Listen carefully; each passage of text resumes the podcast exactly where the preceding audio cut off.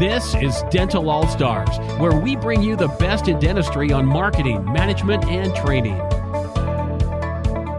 Hi, I'm Shelly Van Epps, the VP of Business Growth and Development and a Mastery Coach here at All Star Dental Academy. And today I want to talk with you about controlling our chaos. I am certain that on many occasions you've walked into your practice in the morning and looked at the schedule and made a decision. You've either decided today is going to be a great day, or oh my goodness, today is going to be pure chaos. And I'm here to tell you you're right. No matter what decision that you've made heading into that day, whether you're the doctor or a team member, that's what you're going to end up with. You're going to either have a great day or you're going to have a chaotic day. The difference is determining what constitutes a great day or a chaotic day.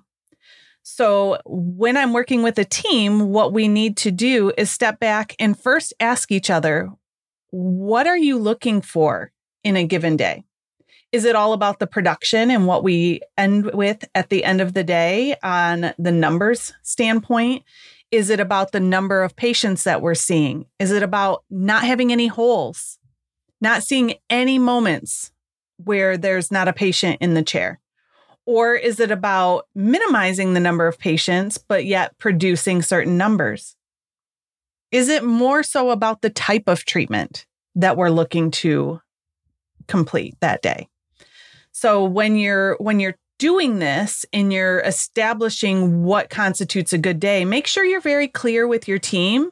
Team, be clear with the doctor on what you feel is a good day so that you understand one another and you're not at the end of the day saying, wow, today was a one, where the other person is saying, today was a 10. You want to make sure you're clear on what the expectations are. And then once you're able to identify and lay the groundwork for exactly what you've been looking for, you create a system that allows your team to be successful. Give them parameters, give them block schedules that tell them this is the type of procedure I want to do when I first walk in in the morning, or this is what I do not want to do first thing in the morning. I'm not my sharpest. I'm not, you know, aware of what's going to happen. We don't want this type of procedure to potentially throw us off all day long. Everybody has their own reasons and what they constitute as a great day.